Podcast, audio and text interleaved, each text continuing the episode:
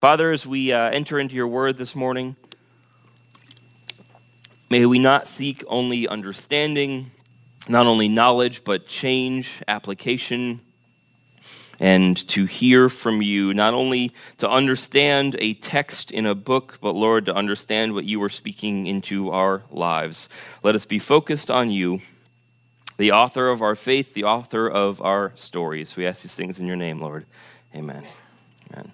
All right, Matthew chapter 11 this morning.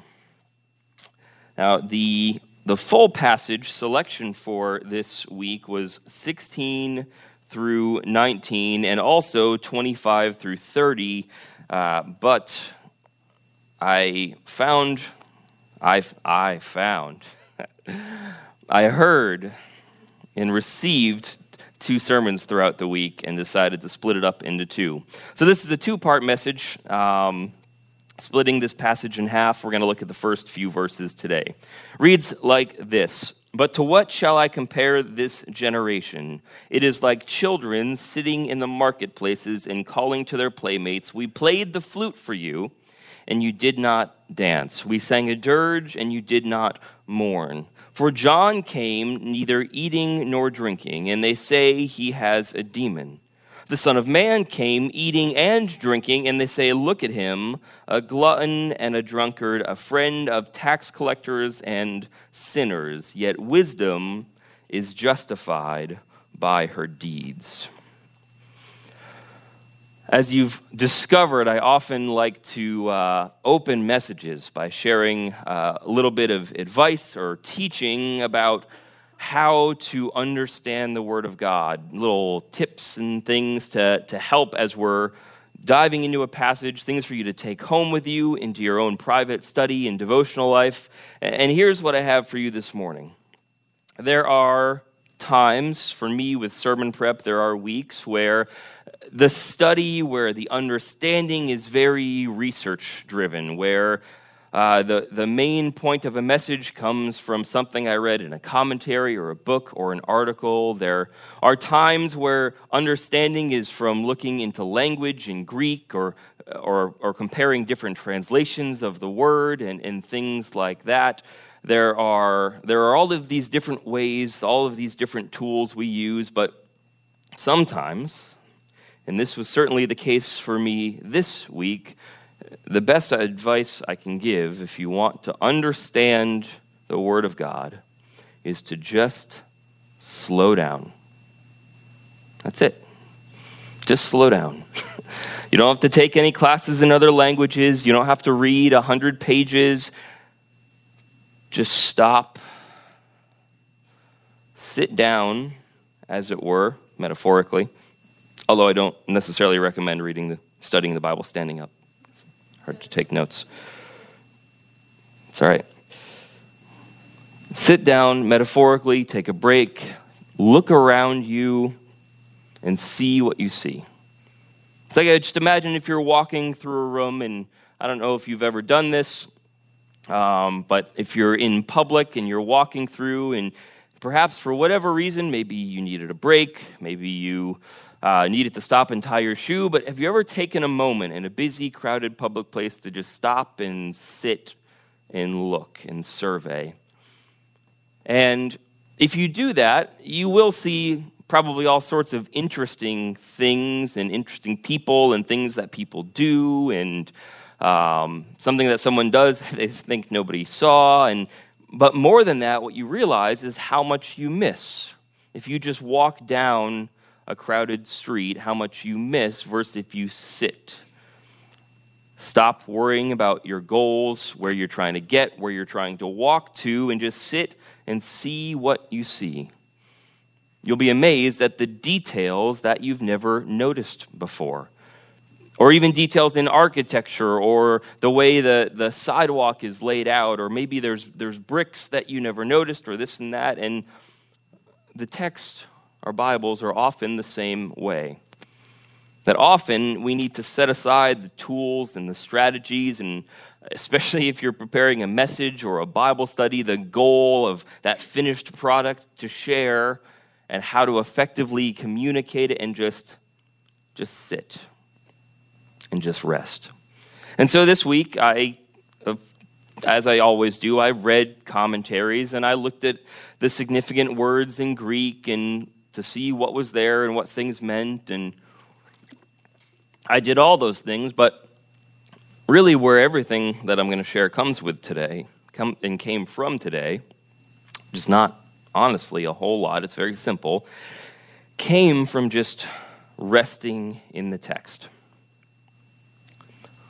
So, if you've been around church, it's another passage that if I started it, I'm sure three quarters of you in the room could finish it. But Jesus says this He says, To what shall I compare this generation? So he looks out and he says, How do I, how do I show you who you are. He looks at the people that he's preaching to, especially the people who are in opposition to him, and he says, How do I get you to understand?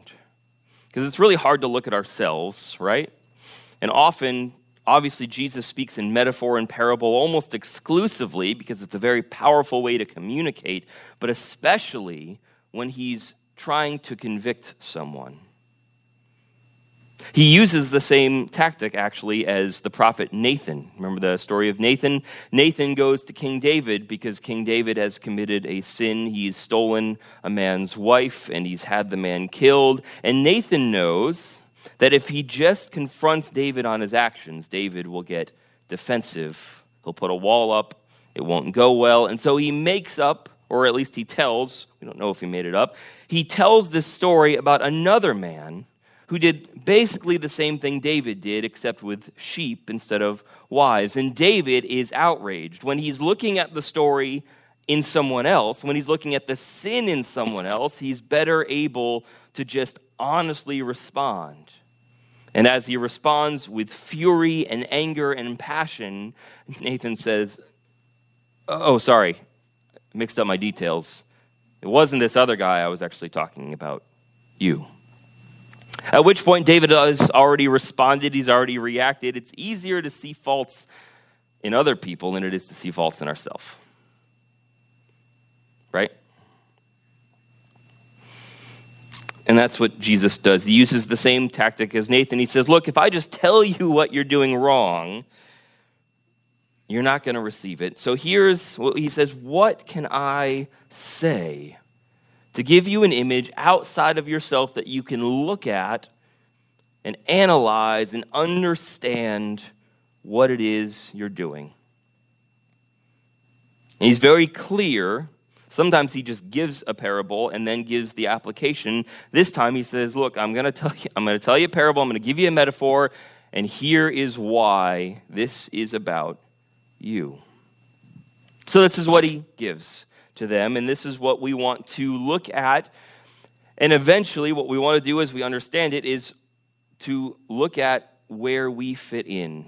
Are we in this parable? And what does this parable, what does this image give us? What does it tell us about what Jesus wants for his relationship with us? So he says this this generation is like children who are sitting in the marketplace. So go ahead, if you've got active imaginations, go ahead and put yourself there in just this marketplace in, in uh, first century Israel.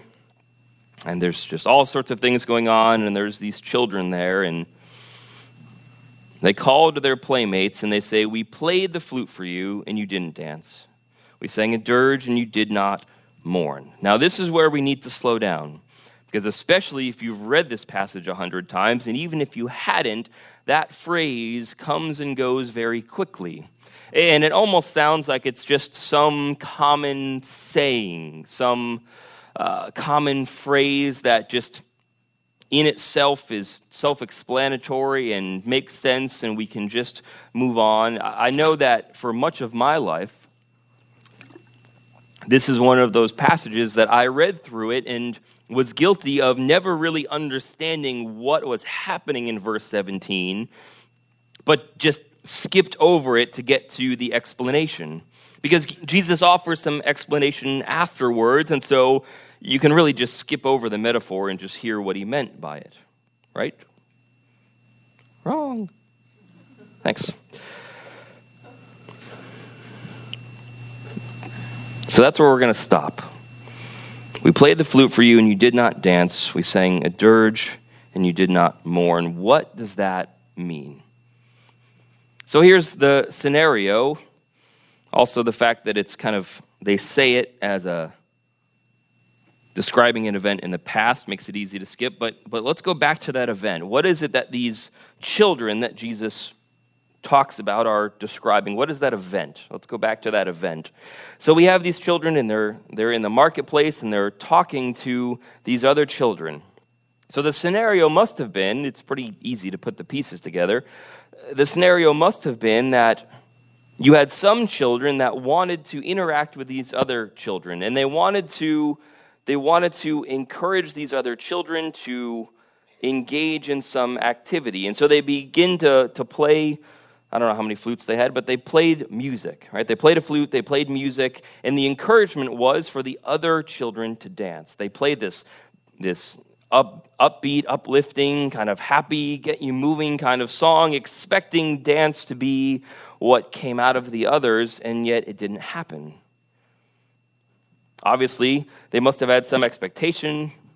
Again, we don't want to read too much into the story, but if they're upset about it, they must have expected the other children to dance. Perhaps it was something they did often. Maybe they went every day to the marketplace and would play music and sing songs and dance with one another. Maybe that was just their common practice. But whatever the case, it didn't work.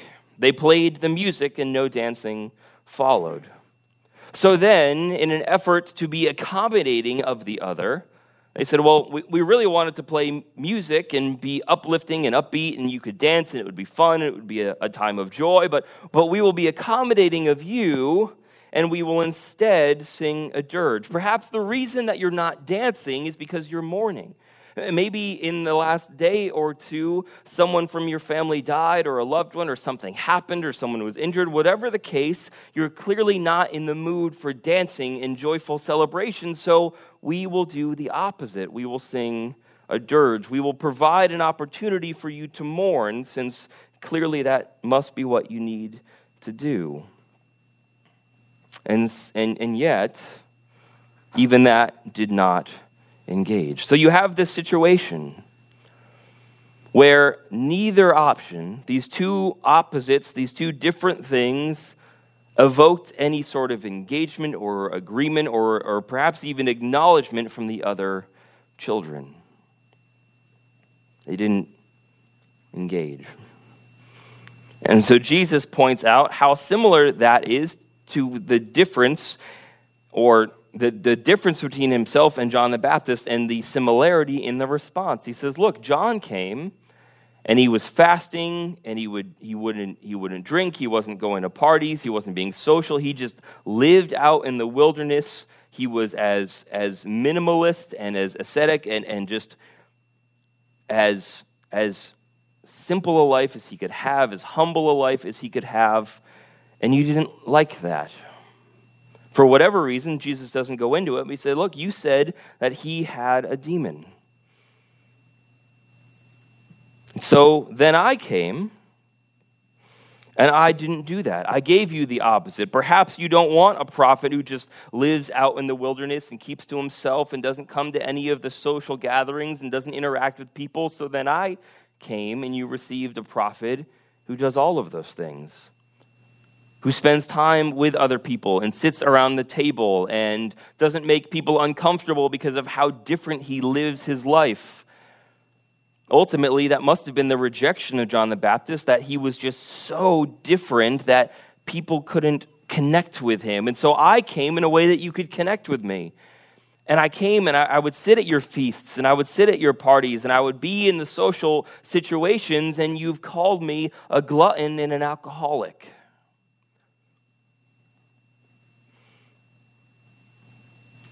Have you ever had a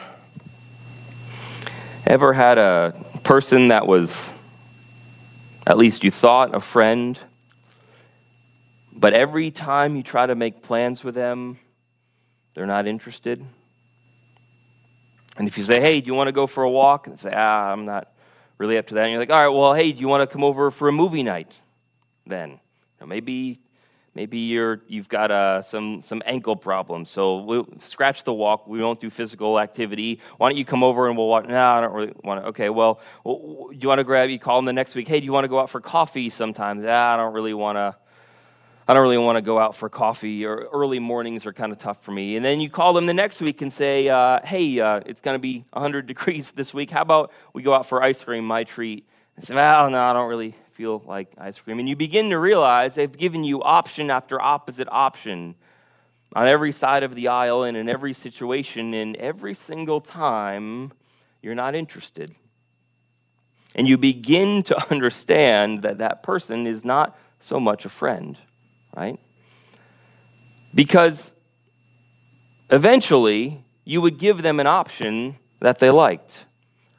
If they hate getting up early in the morning, to go out for coffee, then they should, in theory, like going out later at night for an activity, right? And if they really don't like walking, then they probably like sitting, right?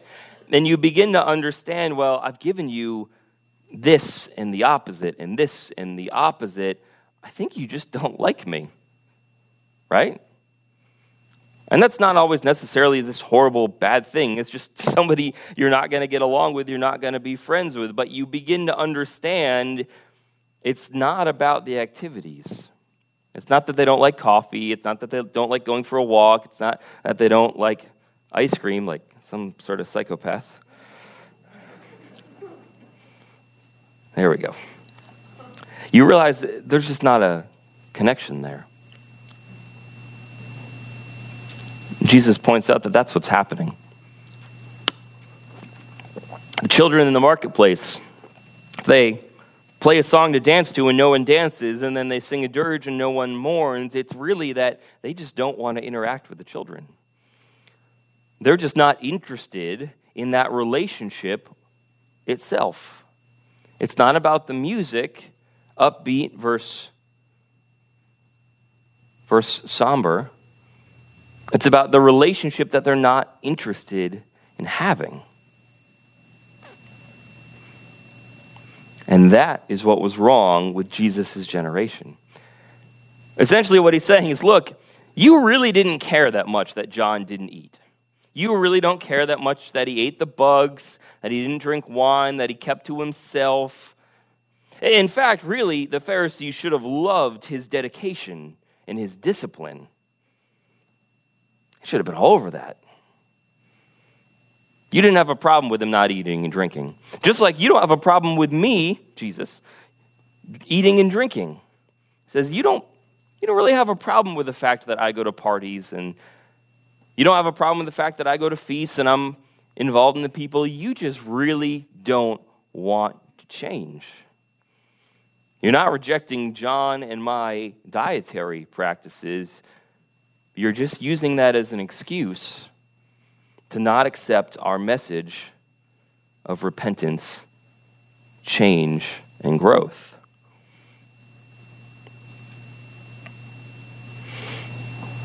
Now, I'm not sure what we do with that, so let's take it a little farther. Here's what's really interesting to me about this passage. We recognize now that this is not about situations, this is about relationship. It's not about preferences, it's about willingness to accept a ministry.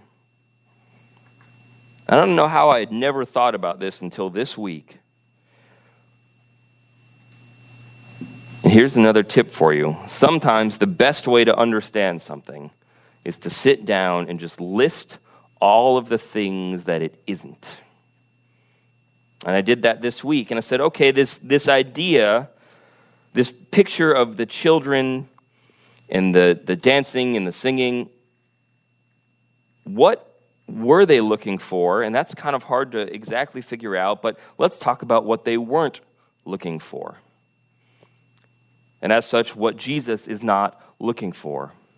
There's no mention in the passage and in Jesus' story that there was any kind of critique or criticism of the quality of music. That wasn't there. It wasn't an issue where the other children said, Well, we'd love to dance, but you are terrible at the flute. Right? It wasn't that the music was bad.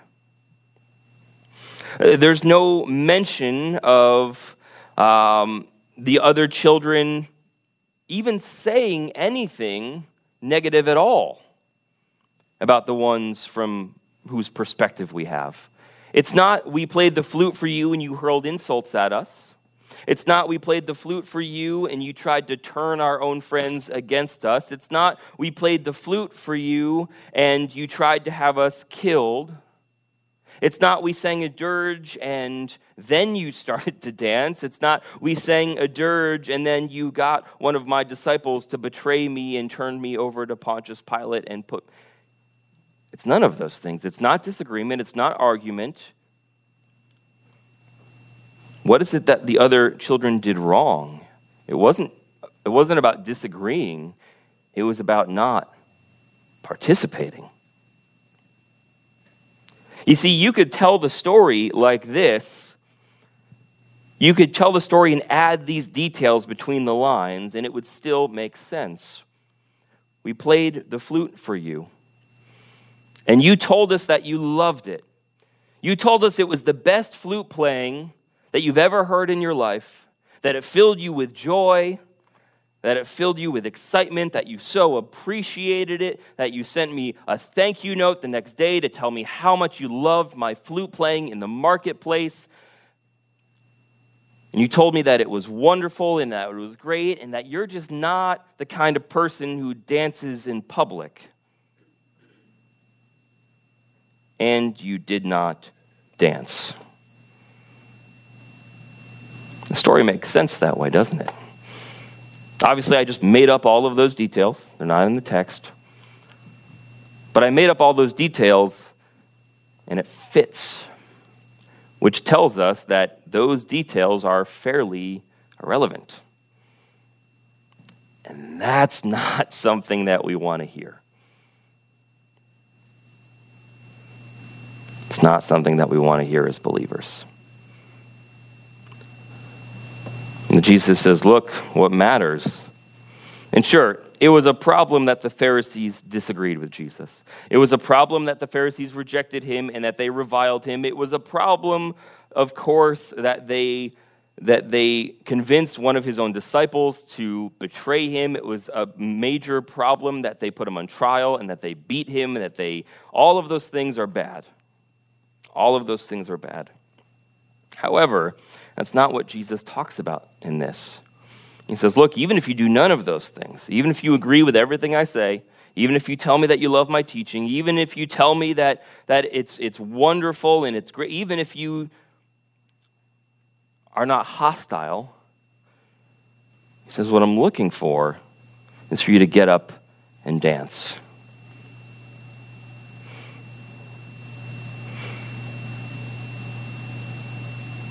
Says, I'm looking for you to mourn. See, God will God will call you to what you're able to do. If you're in the midst of sorrow, He's not going to tell you to get up and dance. He says, Oh, that's not, right? That's the story. I invited you to come dance, and you weren't in a place where you could dance, and so I sang a dirge to meet you where you are. But even still, you didn't join me, you didn't participate. So the call for us then as believers in this story is simple. Our theology is important, our belief is important, our putting our belief in Jesus is important making the decision to follow Christ, making the decision to be for, allow him to forgive us of our sins so we can be redeemed. Those are all important, but beyond that there's something else. And he says, "Look, you've got to participate. You've got to join me in the work that I'm doing. And if not, then you're missing it. And don't blame it on other things. Don't blame your, your inability to participate in a church on the fact that you don't like the way they run events or the way they do things, or don't blame it on that, that you don't get along with those sorts of people or the timing is off. Or He says, just be honest. If you don't want to participate in what I'm doing, say you don't want to participate in what I'm doing. Be honest with yourself about it.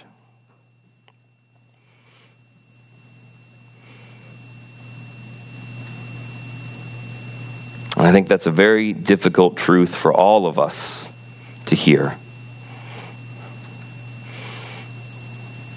So I don't know where that lands for you. I'm not preaching this because of any specific situation I've seen or experienced in this place. This sermon isn't meant for one person in particular or one group. I'm just preaching it as I hear it. And where are the areas in our lives that God is calling us to participation?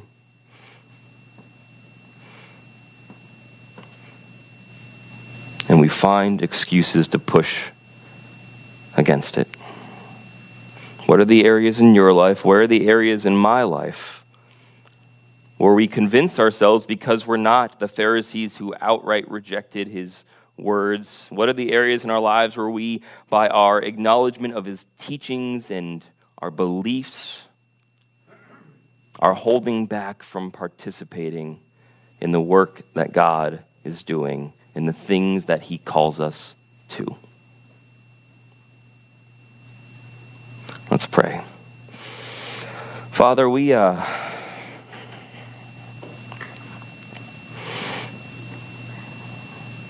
when we're in times of weakness or in places of immaturity, physically, spiritually, it's so easy for us to be dishonest and so easy in particular to be dishonest with ourselves. So, Lord, I pray that you reveal to us in this place and in this moment.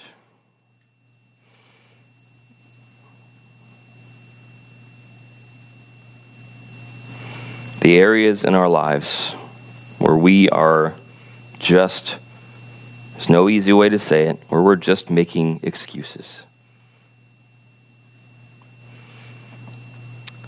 God, we're not we're not necessarily talking this morning about all out rebellion, about rejection of your will and your plan for our life. We very likely are not even aware of what we're doing. We're not willingly or consciously rejecting you or what you would have us do. We just we see things that we are uncomfortable with and we push against them.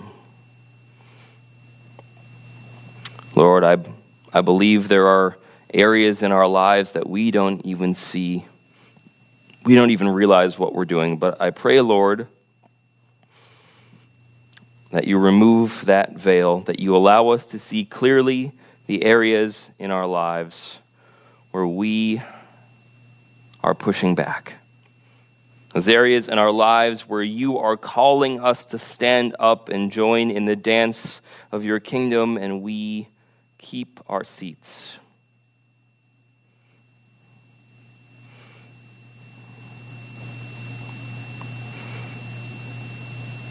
For whatever reason, whatever motivation, whatever insecurities or challenges or pains or fears we have, Lord,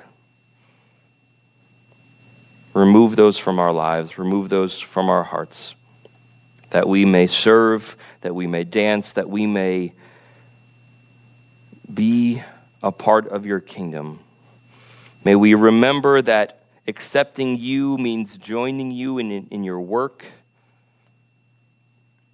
joining you in spreading love and peace to those around us, joining you in setting out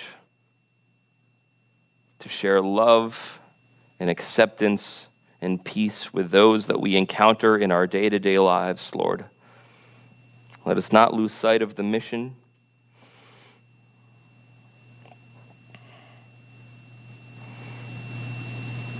But let us join you.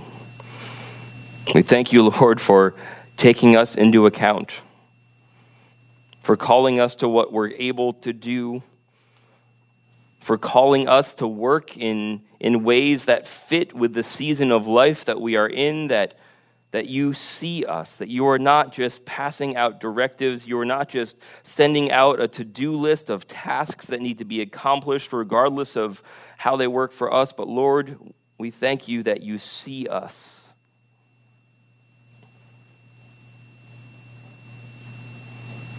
That you shift,